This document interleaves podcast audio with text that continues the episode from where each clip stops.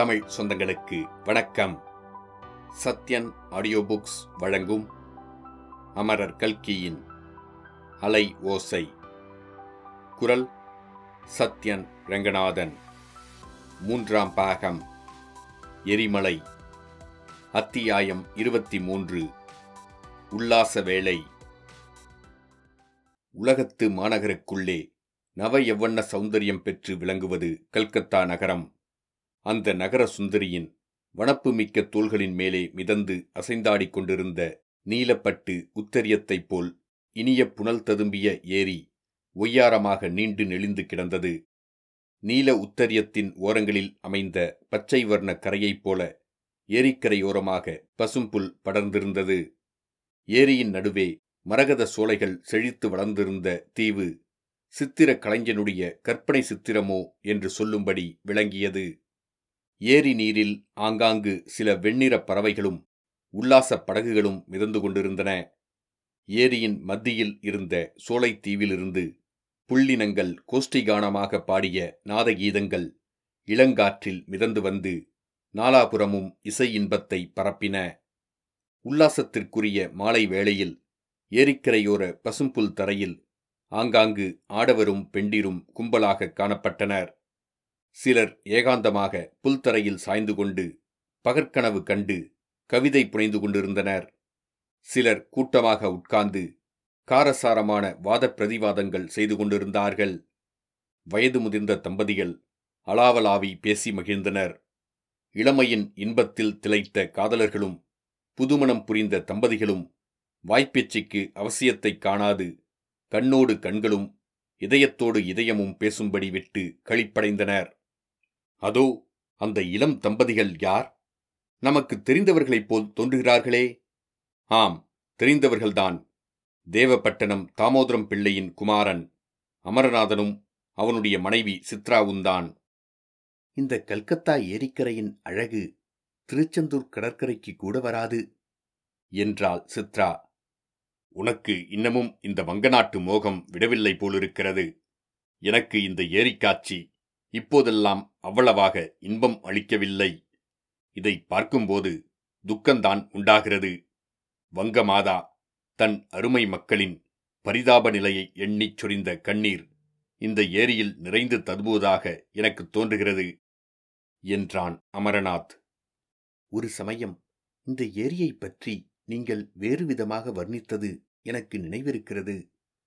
பங்கிம் சந்தருடைய நாவல்களையும் ரவீந்திரனின் கவிதைகளையும் படித்துவிட்டு வங்கமாதா பொழிந்த ஆனந்த கண்ணீர் இந்த ஏரியில் நிறைந்து ததும்பிக் கொண்டிருந்தது என்று சொன்னீர்கள். அந்த பரவசமெல்லாம் இப்போது எங்கே போயிற்று? அதையெல்லாம் இந்த பயங்கரமான பஞ்சம் அடித்துக்கொண்டு போய்விட்டது. மூன்று மாதமாக தினம் தினம் சாலையின் இரு பக்கங்களிலும் பட்டினியால் செத்துக் கிடப்பவர்களின் பிரேதங்களை பார்த்துக் கொண்டிருந்த பிறகு கதையாவது கவிதையாவது காவியமாவது என்று தோன்றுகிறது. சுத்த பைத்தியக்காரத்தனம். அதனால்தான் காந்தி மகாத்மா சொன்னார் மக்கள் பசியால் வாடும் நாட்டில் கலை என்ன கவிதை என்ன பாடல் என்ன? என்றார். ராட்டையின் ரீங்காரமே இனிமையிலும் இனிமையான சங்கீதம் என்றார். மகாத்மாவுக்கும் தாகூருக்கும் இதை பற்றி ஒரு சமயம் பலத்த விவாதம் நடந்தது. நான் அப்போது தாகூரின் கட்சிதான் சரி என்று எண்ணினேன். இந்த மூன்று மாதத்து பயங்கரங்களை பார்த்த பிறகு பதினாயிரக்கணக்கான ஜனங்கள் பசிக்கு சோரின்றி தெருவீதிகளில் விழுந்து செத்து மடிவதை பார்த்த பிறகு மகாத்மா காந்தி சொல்வதுதான் சரி என்று எண்ணுகிறேன். இந்த வங்க நாட்டு ஜனங்கள் இவ்வளவு தேசபக்தியும் கடவுள் பக்தியும் உள்ளவர்களாயிற்றே? கடவுள் எதற்காக இவர்களை இப்படி சோதிக்கிறாரோ தெரியவில்லையே? என்று சித்ரா பரிதபித்து கூறினாள். வங்காளிகள் நல்லவர்கள்தான் ஆனால் இவர்களிடம் பெரிய துர்குணம் ஒன்றும் இருக்கிறது. குறுகிய மாகாணப்பற்று அதிகம் உள்ளவர்கள். இவர்களுக்கு வங்காளிகள் தேவஜாதிகள். மற்ற நாட்டார் எல்லாரும் நீச்ச ஜாதிகள் என்று எண்ணம்.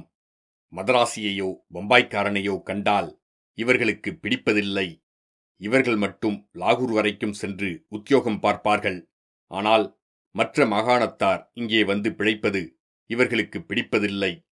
அந்த கெட்ட குணத்துக்காகத்தான் கடவுள் இவர்களை இப்படி தண்டித்திருக்கிறார் என்றான் அமரநாத்.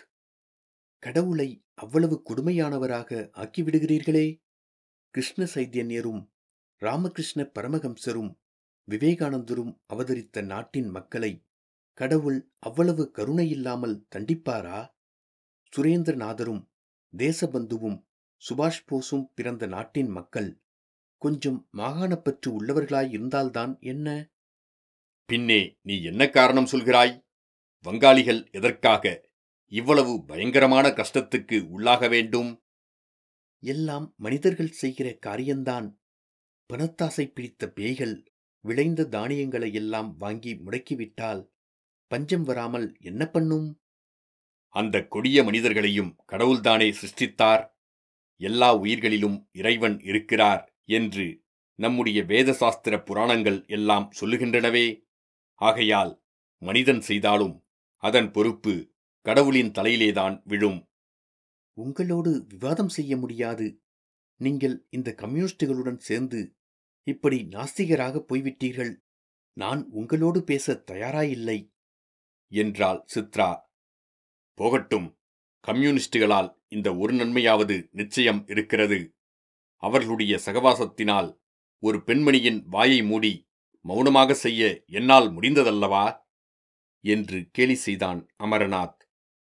வீண் ஆசை. அந்த மாதிரி எண்ணி நீங்கள் கர்வம் கொள்ள வேண்டாம். வங்க நாட்டுக்கு இந்த கொடும் பஞ்சத்தை அனுப்பியவர் கடவுளாக இருந்தால் அதனாலும் ஏதோ ஒரு நன்மை ஏற்படும் என்பது நிச்சயம். இந்த வங்காளத்தில் பஞ்சம் வருவது இது முதல் தடவையல்ல. முன்னேயும் வந்திருக்கிறது. ஆனந்தமடம் கதையில் வங்க நாட்டில் அப்போது பரவியிருந்த பயங்கரமான பஞ்சத்தைப் பற்றி பங்கிம் சந்திரர் எப்படி வர்ணித்திருக்கிறார் என்று ஞாபகம் இருக்கிறதா? அந்த பஞ்சத்தின் காரணமாக ஒரு பெரும் புரட்சி தோன்றியது. மகேந்திரன் கல்யாணி ஜீவனந்தன் சாந்தி பவானந்தன் சத்யானந்தர் முதலிய வீரர்கள் உதயமானார்கள். வந்தே மாதரம் என்னும் மகா மந்திரமும் ஏற்பட்டது. இப்போது இந்த பஞ்சத்தின் காரணமாகவும் ஒரு பெரும் புரட்சி ஏற்படப் போகிறது. குமுறிக்கொண்டிருக்கும் எரிமலை வெடிக்கப் போகிறது. அந்த எரிமலை பொழியும் நெருப்பில் பிரிட்டிஷ் ஆட்சி எரிந்து புசுங்கிவிடப் போகிறது. இந்தியா தேசம் சுதந்திரம் அடையப் போகிறது. இந்தியா சுதந்திரம் அடையட்டும். நான் வேண்டாம் என்று சொல்லவில்லை. குறுக்கே நின்று தடுக்கவும் இல்லை. ஆனால் எனக்கென்னமோ சந்தேகம்தான். பஞ்சத்தில் அடிப்பட்ட ஜனங்கள் புரட்சி செய்வார்கள் என்று எனக்கு தோன்றவில்லை. பசியினாலும் பஞ்சத்தினாலும் பிரெஞ்சு புரட்சி ஏற்பட்டது என்று சொல்கிறார்கள். ஒருவேளை அரைவயிறு பட்டினியாயிருப்பவர்கள் புரட்சி செய்யலாம். முழுதும் பட்டினி கிடப்பவர்கள் அடியோடு சக்தியை இழந்து சோர்ந்து விடுகிறார்கள். அல்லது செத்தே போய்விடுகிறார்கள். செத்துப் போனவர்கள் எப்படி புரட்சி செய்ய முடியும்? நீயே பார் சித்ரா. இந்த வங்காள பஞ்சத்தில் ஐம்பது லட்சம் பேர் செத்துப் போயிருக்கிறார்கள். இவர்களில் கால்வாசி பேர் ஒரு பத்து லட்சம் பேர் சுதந்திரத்திற்காக உயிரை விட துணிந்திருந்தால் இந்தியா சுதந்திரம் பெற்றிருக்கும். அவ்வளவு கூட வேண்டாம். ஒரு லட்சம் பேர் உயிரை விட துணிந்து கிளம்பியிருந்தாலே போதும். ஆனால் வீதி ஓரங்களில் விழுந்து செத்தாலும் சாவார்களே அன்றி நாட்டின் விடுதலைக்காக உயிரைக் கொடுக்க முன்வரமாட்டார்கள். ஏன் வரமாட்டார்கள்? பேஷாக முன்வருவார்கள். ஜனங்களை நடத்திச் செல்ல தகுந்த தலைவர்கள் இல்லாத தோஷந்தான். சுபாஷ் பாபு மட்டும் இச்சமயம் இங்கே இருந்தால் கட்டாயம் புரட்சி ஏற்பட்டிருக்கும். சுபாஷ் பாபு இப்போது மலாய் நாட்டில் சேர்த்து வரும் சைனியத்தில் இந்திய வீரர்கள் ஏராளமாய்ச் சேருகிறார்களோ இல்லையோ? உயிரை கொடுக்க துணிந்துதானே அவர்கள் சேருகிறார்கள்? ஆகா தலைவர் என்றால் சுபாஷ் பாபுவைப் போல் இருக்க வேண்டும். சுபாஷ் பாபுவின் பேரில் உன்னுடைய மோகம் இன்னும் போகவில்லை. சுபாஷ் பாபு வெற்றியடைந்தால் என்ன நடக்கும் தெரியுமா? இந்தியாவில் இங்கிலீஷ்காரர்களின் ஆட்சிக்கு பதிலாக வங்காளிகளின் ஆட்சி ஏற்படும் என்றான் அமரநாத். ஏற்பட்டால் என்ன? அந்நியர்களாகிய இங்கிலீஷ்காரர்களின் கீழ் அடிமைகளாய் இருப்பதைக் காட்டிலும் வங்காளிகளின் ஆட்சியில் நாம் இருந்தால் என்ன? இருந்தால் என்ன? ஒன்றுமில்லை. விஷயம் என்னவென்று உனக்குச் சொன்னேன். அவ்வளவுதான். பங்கிம் சந்திர சாட்டர்ஜி தான் ஆனந்தபடம் எழுதியிருக்கிறாரே. அதில் யாரை தூக்கி வைத்து எழுதியிருக்கிறார்? வங்கமாதாவின் புதல்வர்களைத்தான். வந்தே மாதரம் கீதத்தில் ஏழு கோடி மக்கள் என்றுதான் சொல்லியிருக்கிறார். அதை முப்பது கோடி என்று பின்னால் மாற்றினார்கள். எப்படியும் வங்காளிகளிடம் இந்த துர்க்குணம் இருக்கத்தான் இருக்கிறது. அதன் பலனைப்பார் சித்ரா. வங்காளம் இப்போது முஸ்லிம் லீக் மந்திரிகளின் ஆட்சியில் இருக்கிறது. முஸ்லிம் லீகர்களும் வங்காளிகள்தான். ஆனால் எப்பேற்பட்ட வங்காளிகள்? டாக்டர் தாகூரும் வங்காளிதான். அவரை பாருங்களேன். உலகமெல்லாம் ஒன்று. மனித ஜாதியெல்லாம் ஒரே ஜாதி என்று சொல்லவில்லையா? நீங்கள் வங்காளிகளைப் பற்றி குறை சொல்வது எனக்கு கொஞ்சம் கூட பிடிக்கவில்லை. அதுவும் இந்த நாட்டில் நாம் தொழில் நடத்தி பணம் சம்பாதித்துக் கொண்டே இந்த நாட்டு மக்களைப் பற்றி குறை சொல்லலாமா? போதும் புறப்படலாம். ஹாவ்ராவுக்கு போக வேண்டும் என்றீர்களே? இவ்வாறு சொல்லிக்கொண்டே சித்ரா எழுந்தாள். நான் இங்கே அதிக நாள் இருப்பதாக உத்தேசமில்லை சித்ரா. சீக்கிரம் தமிழ்நாட்டுக்கு போய்விட விரும்புகிறேன் என்று சொல்லிக்கொண்டே அமரநாத்தும் எழுந்தான். அதெல்லாம் முடியாது. நீங்கள் போவதாயிருந்தால் தனியாகப் போக வேண்டியதுதான். உங்கள் நாட்டில் குடிகொண்டிருக்கும் சிறுமை புத்தியும் சின்னச் செயல்களும் எனக்கு கொஞ்சமும் பிடிக்கவில்லை. ஒருவரையொருவர் நிந்திப்பதே தமிழ்நாட்டாருக்கு வேலை. ஒரு ஸ்திரீயும் புருஷனும் பேசிக் கொண்டிருப்பதை பார்த்தால் போதும். உடனே நூறு சந்தேகங்களை கற்பித்து அவதூறு பேச ஆரம்பித்து விடுவார்கள். வங்காளிகளிடம் இந்த குணம் கிடையாது என்று நினைக்கிறாய் சித்ரா. உனக்கு தெரிந்த லட்சணம் அவ்வளவுதான். எனக்கு தெரிந்திருக்கிற அளவே போதும். பிரத்தியாரிடம் என்ன துர்க்குணம் இருக்கிறது? என்று தோண்டி பார்த்து தெரிந்து கொள்ள எனக்கு கொஞ்சமும் விருப்பமில்லை. இவ்வாறு முடிவில்லாத விவாதம் செய்து கொண்டே அந்த அந்யோனிய தம்பதிகள் மோட்டார் வண்டி நிறுத்தியிருந்த இடத்திற்குச் சென்று வண்டியில் ஏறிக்கொண்டார்கள் அமரநாத்தும் சித்ராவும் கல்கத்தாவில் ஜாலிகஞ்ச் என்னும் பகுதியில் ஒரு அழகான பங்களாவில் வசித்தார்கள். முன்னேயெல்லாம் அவர்கள் அடிக்கடி ஏரிக்கரைக்கு காற்று வாங்க வருவதுண்டு. பஞ்சத்தில் அடிப்பட்ட ஜனங்கள் கல்கத்தாவிற்கு வரத் தொடங்கிய நாளிலிருந்து அவர்கள் அதிகமாக வெளிக்கிளம்பவில்லை. தெருக்களில் பஞ்சத்தில் அடிபட்டு செத்து கிடந்தவர்களின் பேதங்களை பார்த்து கொண்டு போக அவர்களுக்கு சகிக்கவில்லை.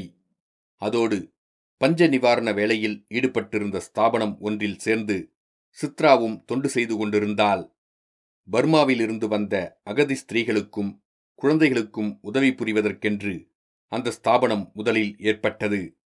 அவ்வேலை ஒருவாறு முடிந்ததும் பஞ்சம் வந்துவிட்டது. பஞ்சத்தில் அடிபட்டு மெலிந்தும் குற்றுயிராகவும் வந்த அனாதை ஸ்திரீகளுக்கும் குழந்தைகளுக்கும் இந்த ஸ்தாபனம் தொண்டு செய்து வந்தது. இப்போது சில நாளாக அப்பஞ்ச நிவாரண வேலை குறைந்திருந்தபடியால் மூன்று மாதத்திற்கு பிறகு அமரநாத்தும் சித்ராவும் கொஞ்சம் ஏரிக்காற்று வாங்கிவிட்டு ஹாவ்ரா நண்பர்களையும் பார்த்து வரலாம் என்று புறப்பட்டிருந்தார்கள்.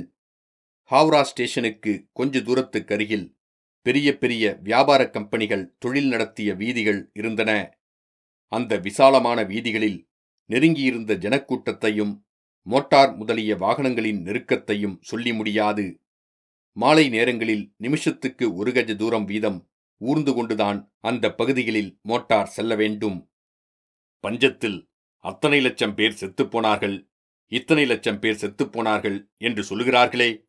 அவ்வளவு பேர் செத்துப்போன பிற்பாடும் இங்கே இத்தனை கூட்டமாக இருக்கிறதே என்றான் அமரநாத். இருந்துவிட்டு போகட்டும். நீங்கள் யார் பேரிலாவது வண்டியை ஏற்றி ஜனத்தொகையை குறைக்கும் கைங்கரியத்தை செய்ய வேண்டாம் என்றாள் சித்ரா. இந்த வீதியில் யார் பேரிலாவது வண்டியை ஏற்றினால் அவன் அநேகமாக அரிசியை முடக்கிய கருப்பு மார்க்கெட் முதலாளியாக இருப்பான். அவனைக் கொன்றால் தேசத்திற்கு பெரிய சேவை செய்தவன் ஆவேன் என்று சொன்னான் அமரநாத். இத்துடன் அத்தியாயம் இருபத்தி மூன்று முடிவடைந்தது. மீண்டும் அத்தியாயம் இருபத்தி நான்கில் சந்திப்போம்.